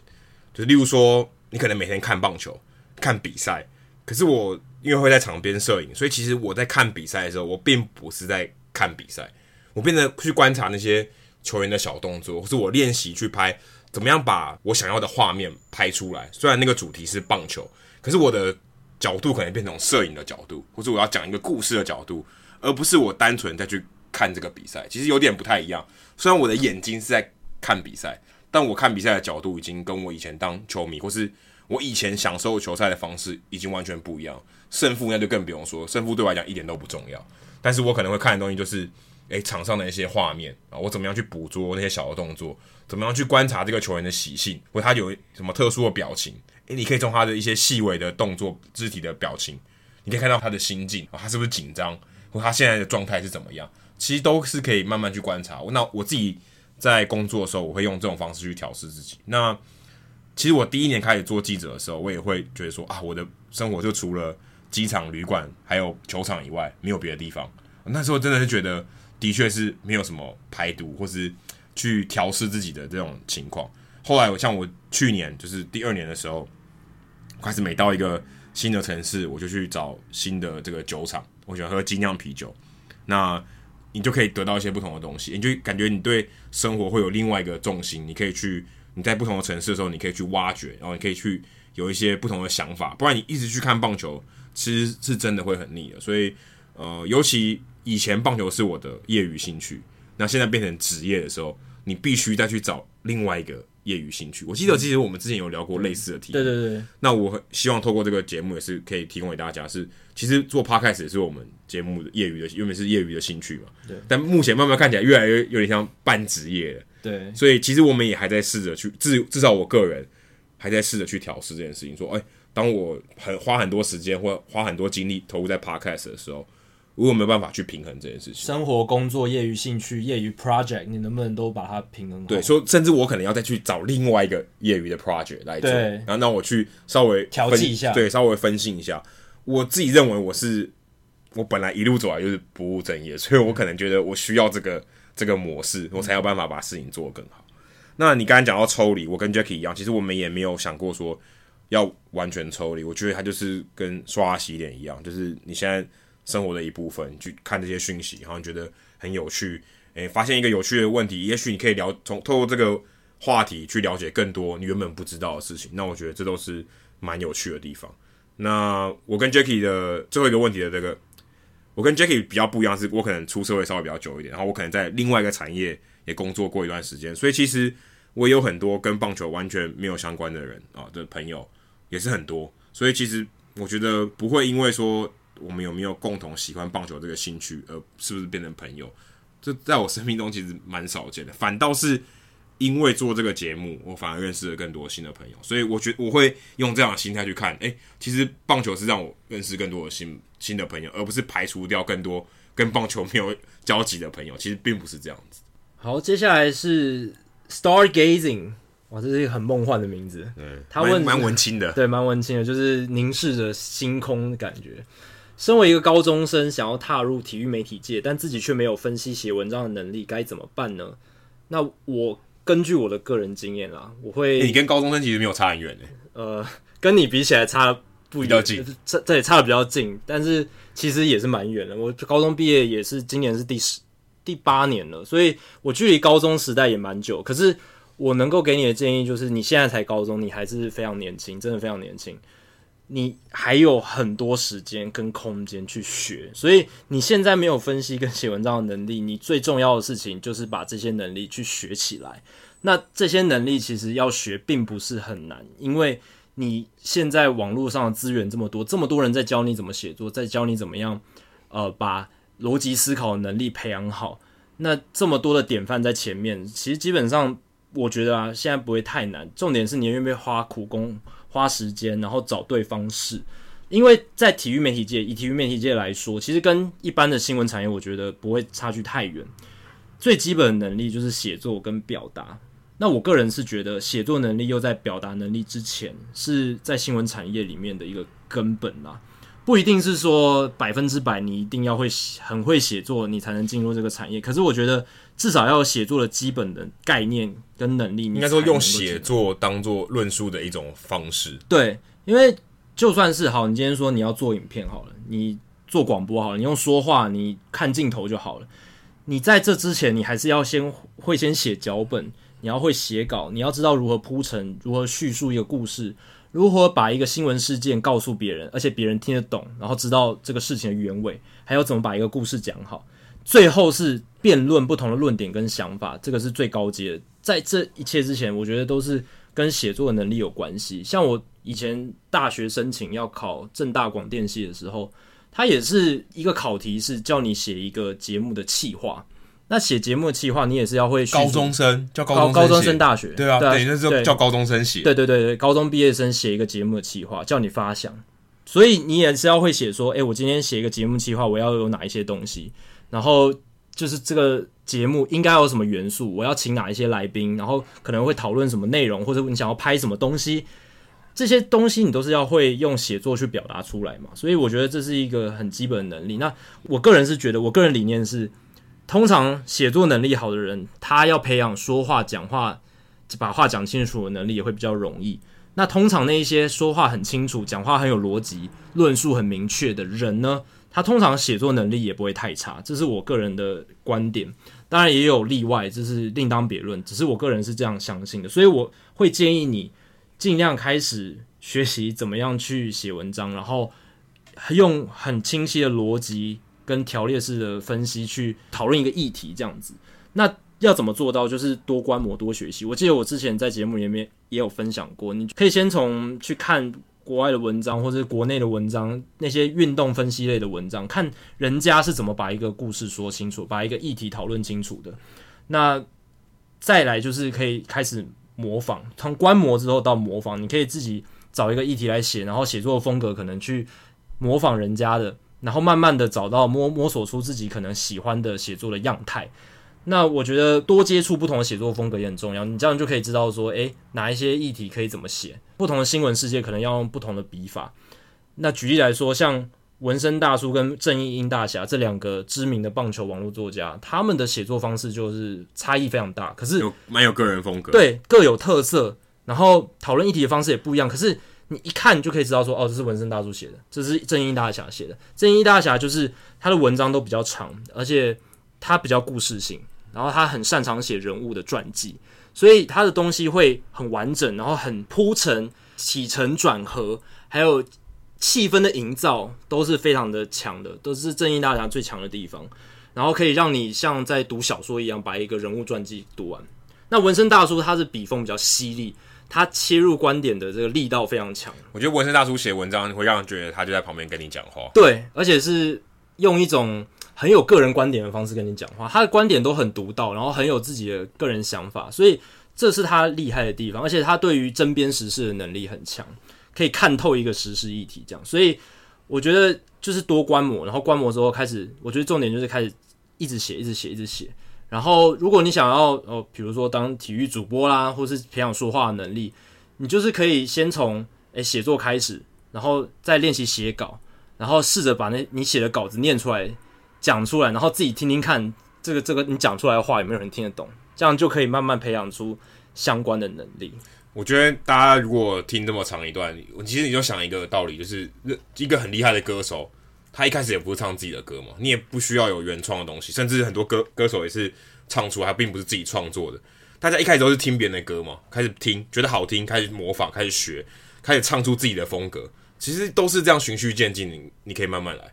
多听，然后多看，怎么样去模仿出自己该有的东西。你一开一开一开始一定是模仿。你看到别人这样写，OK，你也试着来写一篇。如果今天给你一样的材料，你有办法做出来一样，你慢慢会做出自己的风格。其实我觉得完全不需要急，嗯，慢慢去做，你也不用担心你现在分析的不好。你如果今天有人愿意看你的文章，给你建议，你就接受，他也许给你更好的观点，你可以可以学起来。所有的这些东西，你的进步都是从错误中学习的，所以我觉得就是你多练习，然后不要怕错。对啊，而且尤其你才高中，我高中的时候也没有写文章跟分析的能力啊，也是慢慢培养出来的，完全不用担心。但最重要的，我觉得你获取资料能力很重要啊，你要有材料。对啊，那我觉得英文工具，英文的这个条件是你一定要练起来的。对，你你如果有英文的条件，你取材的这个范围会会大很多。所以这个我觉得是很重要的东西，你可以看的东西更多啊，你可以取材方面更多，你可以有更多的刺激。我觉得这是你必须一定要练起来，这是可能要强迫自己去做的。好，接下来是杰夫问的问题，他想询问两位做节目的前置作业时间大概会花多久？那另一个问题是如何避免录音时词穷或是故事讲不完整的状况？因为他说他自己故事讲的零零落落，讲完才发现自己哦漏讲了很多细节。这样，那我自己的话，关于节目的前置作业时间，如果因为我们现在有好书来读单元，那那个时间就不太一样。那如果不包含看书的话，我自己估啊，粗估大概是四到五个小时专心准备的时间。但老实说，每一集的时间都不太一定。有时候，如果我的空闲时间比较多，我就可以把准备的时间拉很长，就可以准备的越完整越好。因为老实讲，没有一个节目或是没有一个作品是你觉得准备是百分之百充足的，一定都还有进步，甚至没有一个是完美的。对，绝对没有，就跟集合得票率一样。没错，所以其实呢，说到讲故事的问题，其实。我后来发现，我们讲节目内容讲了很多人物故事，或者是讲了新闻事件的故事，其实有很多讲不完整的地方，有很多细节没提到。但通常都是我们录音之后才发现说啊，那个没讲，这个没讲。可是那我觉得正常的，这正常，非常正常，因为没有一件事情其实能讲到百分之百完整的。就算是任何一个天后天王级的演唱会，对，也不可能完全没有失误啊。对啊，也不可能每一个主打歌都给你唱一遍。对啊，所以真的不用害怕不完美。对，所以我自己个人的理念是，大观念、大原则是先求有，再求好。只要那个有的标准不要太低就好。你先有那个东西。让这个讯息散布出去了，那之后的东西可以再慢慢补上去嘛。先，但是你如果因为害怕，或是因为觉得说很谨过于谨慎说，说哦，我一定要准备到最充足，或是最最完整，然后才去做这件事，那最后什么都没有。这可能比较适合用写的，对，因为写的你可以更力求完整。对，如果你真的要很完整，那你就去，因为你写可以反复的的推敲嘛。对，做一个研究，写一篇论文，那可能最完整。可是。在做我们像像我们这种节目，这种广播节目，我我个人是先把先先求有，然后再求好，然后后面的东西可以靠听众大家建立了这个社群一起来补充。对，不可能你把一个故事完整讲出来，纵使我们有所有的资料，全部都跟你讲，它也不可能是故事的全貌。对，你你只要想这样就好，因为所有的故事都是被截取出来的。没错，那你真的追求完整性，我觉得是不必要。那我们自己录节目的时候，我们就把我们需要讲的重点，我们一定要讲到。然后或许在我们对话的过程中有一些新的启发，我觉得这才是做节目更重要的地方。对，就是诶，我们原本有这些，有些这些点，那我们碰撞出来有什么新的火花？我觉得这是我们录节目这个过程很重要的一环。如果我们今天很正常的都把我们准备东西讲完了，这其实对我来讲，我觉得这是一个不及格的节目。嗯，我觉得反而是我们在对话中有得到新的刺激，这是我们录节目，我觉我个人觉得很重要的一个指标。我觉得有获得刺激。有我在准备的时候，我没有想到的东西，我觉得是最好的。是。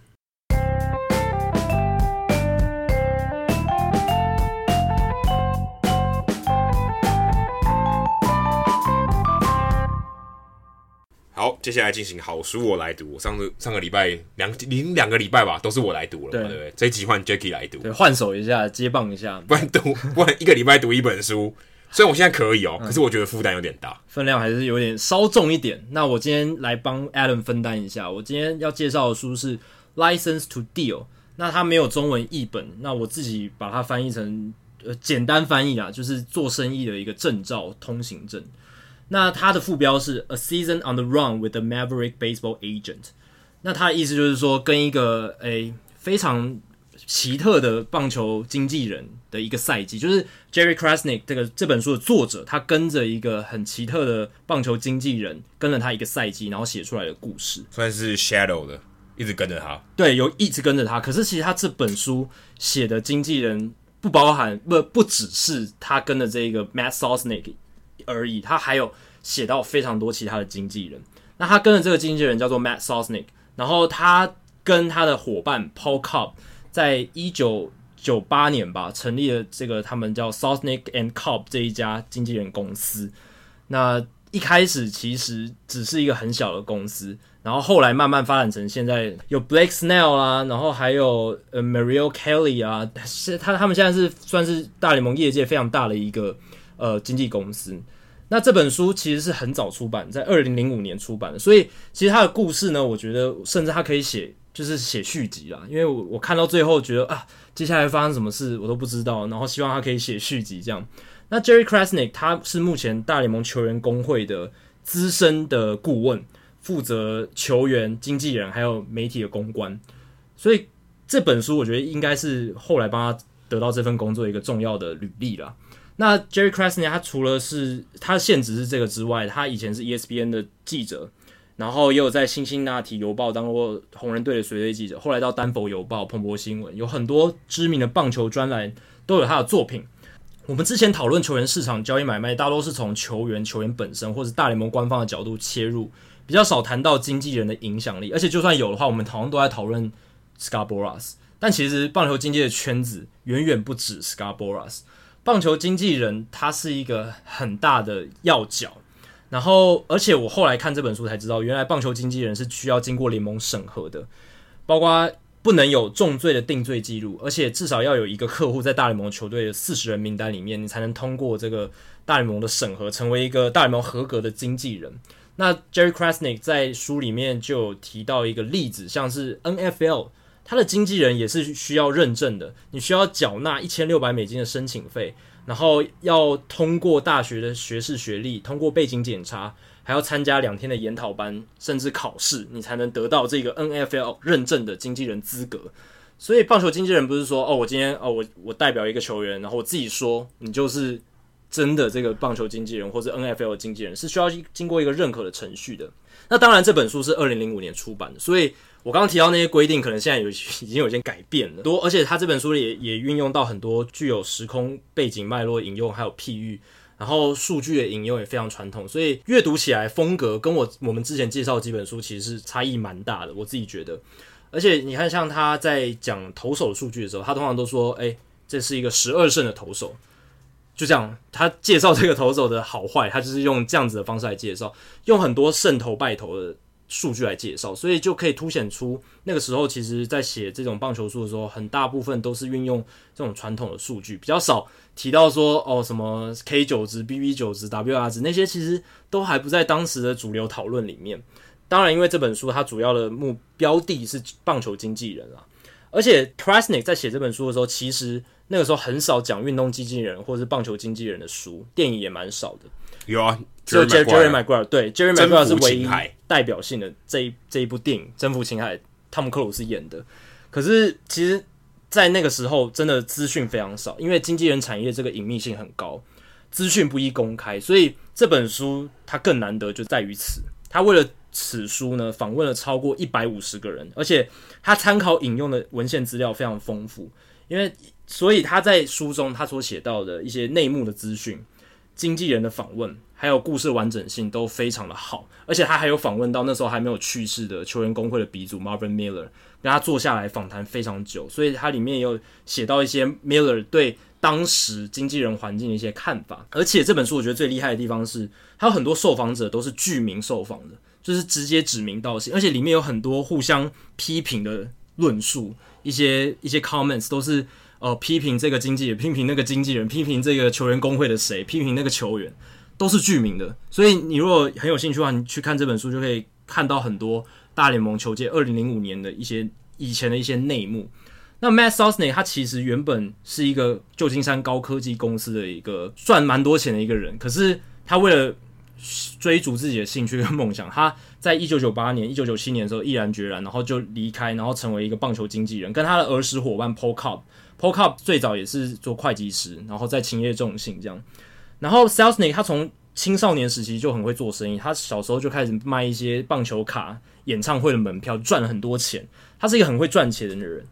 所以这才凸显出他后来进入棒球经济圈是一个蛮不明智的决定。因为那个时候他们是从一个 outsider 的身份要打入棒球经纪人这个小圈圈是非常困难的，因为那个时候已经有 Scott Boras。Jeff Mura 还有一大堆那种八方环球很多大的经纪公司，他们只是两个人，然后要独立出来创业，打入这个圈圈是非常困难的。然后他们也才知道说，透过进入这个产业，看到很多激烈无比的竞争啊，还有那种无情的欺瞒诈骗，就是为了抢客户，还有球员跟他们之间建立的信任，忽然间一夕间就可以崩解的一个情况。棒球界啊，其实他们对经纪人处理事情的规范规则很不完整，很宽松，所以不同公司、不同的经纪人，他们会用一些低劣的手段去偷客户。我相信现在一定也还有，现在也还有，对，包括就是提前谈好，或者是用贿赂，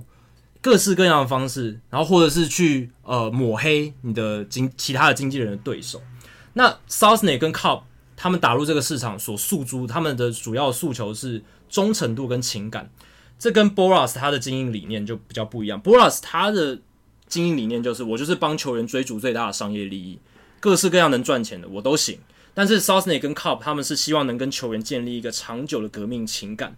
他们一开始就是靠着 Dontrell Willis，Dontrell Willis 是他们第一个大客户。那也是因为 Willis 的成功，让他们打响了这个知名度。Sosnick 跟 Willis 他们的关系是非常好的，他们就是像私底下就是真的好妈吉。而且 Willis 还在他的身上刺上了 Sosnick 他们公司的刺，就是 logo 刺青刺在上面，是公司的财产。对，就很像这个概念概念，然后变成公司的活招牌，因为他走出去就可以看到那个刺青这样子，而且他也是最有力的口碑传递者，因为他只要受访的时候，记者问他说：“诶、欸，你那个谈薪资仲裁的时候，你要怎么谈？”他就会说：“哦，我的经纪人 Sosnick 他都会帮我处理得很好，我跟他的关系非常好什么的。”但是 Sosnick 跟 COB 这种诉诸忠诚跟情感的方式有好有坏啊。好的是，如果你能找到像 Willis 这样子个性的人，这样就很好。可是坏的是，像 Travis Hefner，他原本最早是他们的客户，可是他在快要成名的时候，二零零二年他上大联盟，二零零三年他站稳脚步的那一年，他就从 Sosnick 转到了另一个大牌经纪人 Jeff Mura 旗下，然后就等于说翻脸不认账，就是好像之前。跟他们培养出的情感啊，甚至 Hefner 还跟就是跟他们家人、跟 Sosnick 家人合照什么的，就好像那一切都变成一个泡影，然后就是突然的就就走了。Business is business，没错，就是这句话。那这家公司成功，Show me the money。对，你只要有 money，就是能获得成功，这对球员来说还是非常重要的一环。那 Southnick 他们后来获得很大的成功，包括 d o n t r e l Willis、Josh Johnson、Jay Bruce、Matt Moore、Ricky Nolasco、Josh Hamilton 都是他们的客户。然后他们甚至还代表了一些日本职棒的美国球员，Randy Messenger、Wily Mo Peña 这一些都是他们的客户。所以他们后来是确实是变成一家非常大、非常成功的经纪公司。所以代表说，他们这种诉诸情感跟忠诚度的经营方式，在棒球经纪圈还是有它的市场在的。不是所有人可能都跟 Travis Hefner 的考量点是一样的。有些人可能还是喜欢说，我就是要跟经纪人培养一个好的关系，然后我不要这么商业化，然后我希望可以稳稳的谈 deal 就好，不要说一定要在自由市场上写下一个好的签约记录，或者是帮忙整个市场签下一个巨大的合约等等。那这本书里面，他介绍了很多知名的经纪人、经纪公司。有兴趣的话，大家可以去看，包括 Scott Boras 啊、Jeff Mura 的八方环球、Aces、Beverly Hills Sports，就是很多呃，我们平常看棒球的时候比较少注意到却很重要的环节，都有在这本里面介绍。如果你看到 Baseball Reference 上面，其实都有。对，你可以看到球员，他下面会有一个最上面会有一个 Agent 的那冒号，后面就是他的经纪公司这样子。那他也有稍微介绍一下经纪人的历史，包括 Marvin Miller，他其实最早在谈这个劳资协议的时候，就把经纪人的概念写在劳资协议里面，所以 Marvin Miller 算是呃棒球经纪人界的一个始祖之一。不过很有趣的是，呃，后来我发现我有去查新闻，Sosnick 他在去年十月的时候陷入家暴丑闻，而且是已经证实被抓到了。去年的十月八号。Sosnick Cobb 还有 Karen Sports，就是他们现在公司的名称叫 Sosnick Cobb 跟 Karen Sports，就跟 Sosnick 算是做了一个切割啦。就是说 Sosnick 现在已经不属于他们这个这个团体里面了。那名字要改吗？对，呃，应可我我觉得应该要改诶，不然的话，他们最前面那个名字就是一个犯罪的名字，好像不太好这样子。后来 s a u s n e 跟 Cobb 后来还找了 Adam Karen 这一个经纪人来加入他们团队，所以才会叫这么长的一个名字这样。但缩写就是 SCK Sports 这样子。那 Sosnick 在陷入这个丑闻之后，我觉得未来应该也很难在这一个产业继续生存的啦。不过他在 Jerry Krasnick 写这本书里面确实扮演一个重要角色，而且他在这本书里面提供了大量的内幕情报跟资料，跟其他经纪人斡旋啊，还有一些故事，所以。他在这本书里面也是很重要，而且他这几年在大联盟获得的成功，也是一个很好的一个经纪人的故事的引用的典范。这样子，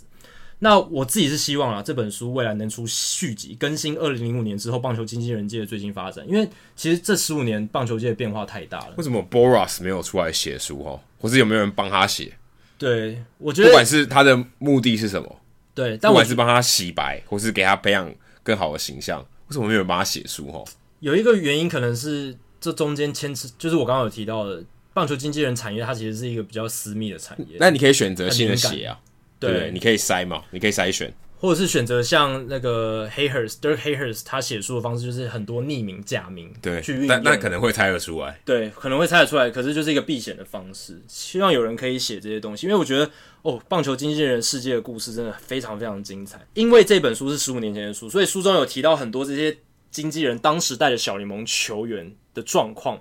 那在这本书里面还不知道结果嘛？但是现在都可以去 Baseball Reference 查说，诶，这个新秀他后来发展的怎么样？就可以发现说，其实很多这些经纪人签的小联盟球员，原本说好像很有潜力，但是失败大概占八九成，这很合理啊，很合理。对，因为他那时候写书的时候写说，哦，这个球员未来是 Southney 公司可能一个很棒的一个新秀，可是最后都没有开花结果。那最后我再讲几个书中介绍的经典的跟棒球经纪人有关的经典案例，像是两千年十二月的时候，Jeff Mura，Jeff Mura 这个超级王牌经纪人，当时是代表的是 Manny Ramirez，他。开创性的让 ESPN 的拍摄团队记录下他当时跟波士顿红袜还有纽约洋基协商谈判的过程，这其实是惹怒了很多当时的经纪人，就觉得他在耍什么奇怪的招式。Mura 他后来变成了响尾蛇队的进入管理阶层，然后后来也当过教士队的老板，所以他其实是比 Brodie Van Wagenen 更早就是诶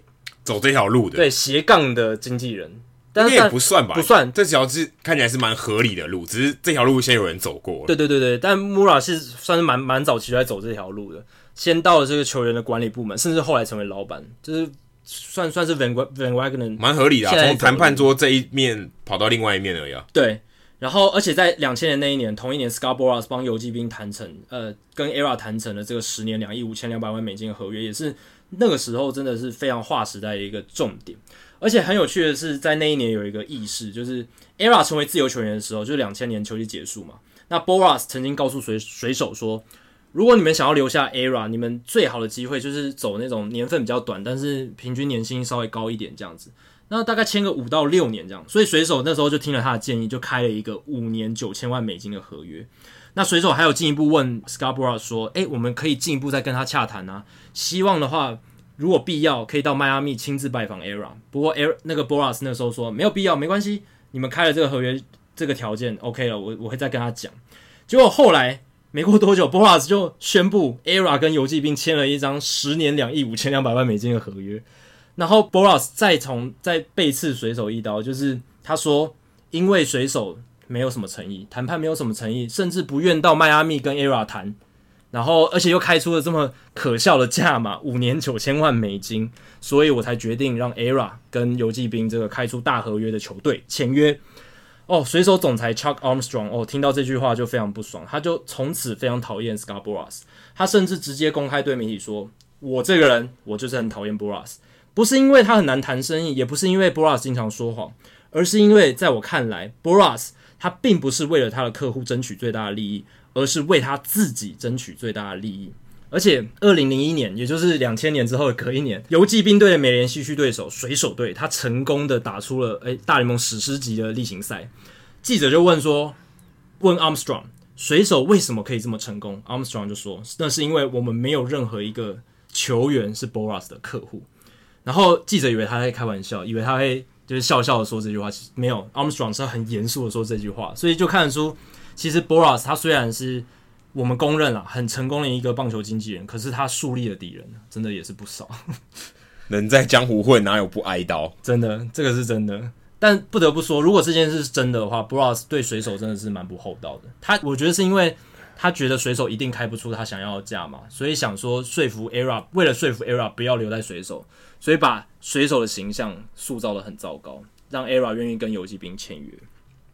好，接下来数据单元这一集都跟 Derek Jeter 有关。这这一集是 Derek Jeter 的特辑。对，那要谈到 Jeter，他尤其他在生涯末段最史诗级的一件事情，就是大家讨论到了他生涯两千七百四十七场例行赛的比赛里面，只有四场比赛是洋基队已经确定被淘汰的情况下他参赛，而且只有一场是在主场的比赛。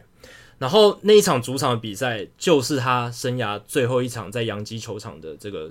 例行赛。他打出了一个再进安打，等于可以翻译成他只有一场比赛是无关紧要的比赛，在主场无关紧要。对，在主场无关紧要比赛。对，但是在即便在那场无关紧要比赛，他还是打出了最重要的那支安打，也是他生涯最后一场在洋基队主场的比赛。对，而且也是他最标记性的安打形式，一个 inside out 右半边的穿越安打，那是 Derek Jeter 大家最津津乐道的一个打击的方式。Derek Jeter 他生涯代表洋基队嘛，那洋基队在他有出赛的时候，战绩是一千六百二十八胜一百一千一百一十七败，比五成胜率高出五百一十一场。那他是大联盟历史上哦第二个野手哦，就是就是他在赛场上的时候，他的球队比五成胜率多五五百场的胜场这样子，跟 Lou Gehrig 一样，都是这个名单里面的成员，都是洋基队的，都是洋基，代表他们都在强队。对，这个很难诶。对，这个你必须要在强队，而且你要打得够久。对，跟球队有绝对的关系。对啊，而且要一直赢啊。这两个球员，Lou Gehrig 跟 Derek Jeter 在洋基队的时候，都是洋基队冠军算是最多的黄金时代，所以也代表说这两个球员。对洋基历史的重要性是不可磨灭的。好，最后我想分享的是，其实也是跟这个礼拜的时事有关，也跟 Jeter 有关啊。Jeter 把他交易到红雀队，没错，Marcell Ozuna，哎，这样也可以连起来，不错，跟吉特也是有关系的。Marcell Ozuna 这一位曾经迈阿密马林球员的选手，他在这个礼拜跟亚特兰大勇士队签约，一年一千八百万美金。那他加入勇士的这个打击阵容之后，勇士队的这个斧头帮的打线呢，就算是弥补了走了 Josh Donaldson 的这个数值一些啦，因为 Josh Donaldson 走了走了之后，对勇士队的打线其实是一个蛮大的缺口，但 Ozuna 算是补上了蛮大的。那 Ozuna 他在打击上面的功力呢，其实是相当不错的，只是虽然说这两年在红雀队。比起他在马林鱼最后一年是落差有点大，可是至少他还是一个联盟平均以上的棒子。这两年的 OPS Plus 都有一百零六、一百零七这样，全垒打也是可以大概三十支左右。但是呢，他的守备其实是比较受大家起疑虑的。那根据 DRS 还有 UZR 这两个守备的进阶数据，他其实二零一九年的防守乍看之下还不错，正二跟正五。但是你如果从 OAA 就是 Out Above Average。我们之前介绍这个 Statcast 的数据来看的话，Marcell Ozuna 他在外野的 OAA 只有负八，所以代表说是比联盟平均差非常多的。而且你看他历年的成绩哦，从二零一六年到二零一九年，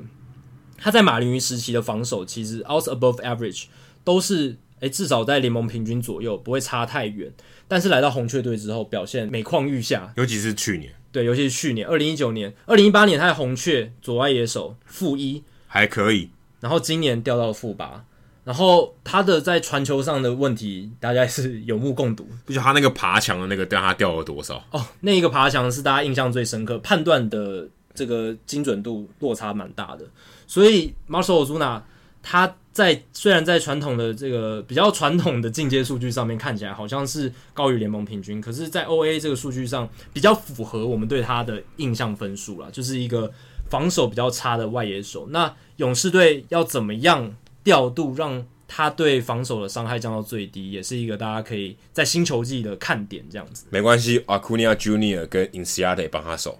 帮他 cover，对，帮、啊、他 cover，我觉得应该可以让这他在防守上面范围的不足压到最低。我觉得。好，以上就是 Hito 大联盟第一百四十九集的全部内容。如果大家喜欢我们节目的话，欢迎加入 Hito 大联盟在脸书的社团 Hito 大联盟讨论区 H I T O 大联盟讨论区。加入回答三个简单的问题，就可以进入社团，跟我和 Adam 还有其他上过我们节目的来宾以及听众朋友一起讨论棒球。如果大家有任何美职或棒球相关的问题，欢迎上我们的官网 h i d o MLB.com（H I T O MLB.com） 上面填写发问表单。就可以像今天这一集一样，我们会尽可能在这个听众信箱单元上面统一回答、讨论、分析大家提出的想法还有问题。如果你想要订阅我们的节目，也很简单，详情请上我们的官网 hitomlb.com，上面就有订阅方式的解说。不管你用电脑、手机、平板，对系统是 iOS 还是 Android，都可以免费订阅。如果你是 Spotify 的使用者，也可以直接在 Spotify 上面订阅我们节目。最后，希望大家到 iTunes 的 Podcast 专区，在 Hido 大联盟的页面底下帮我们评分还有留言，让还没听过 Hido 大联盟的朋友能更快速的了解我们的内容还有特色。今天就到这里，谢谢大家，拜拜，拜拜，新年快乐，新年快乐。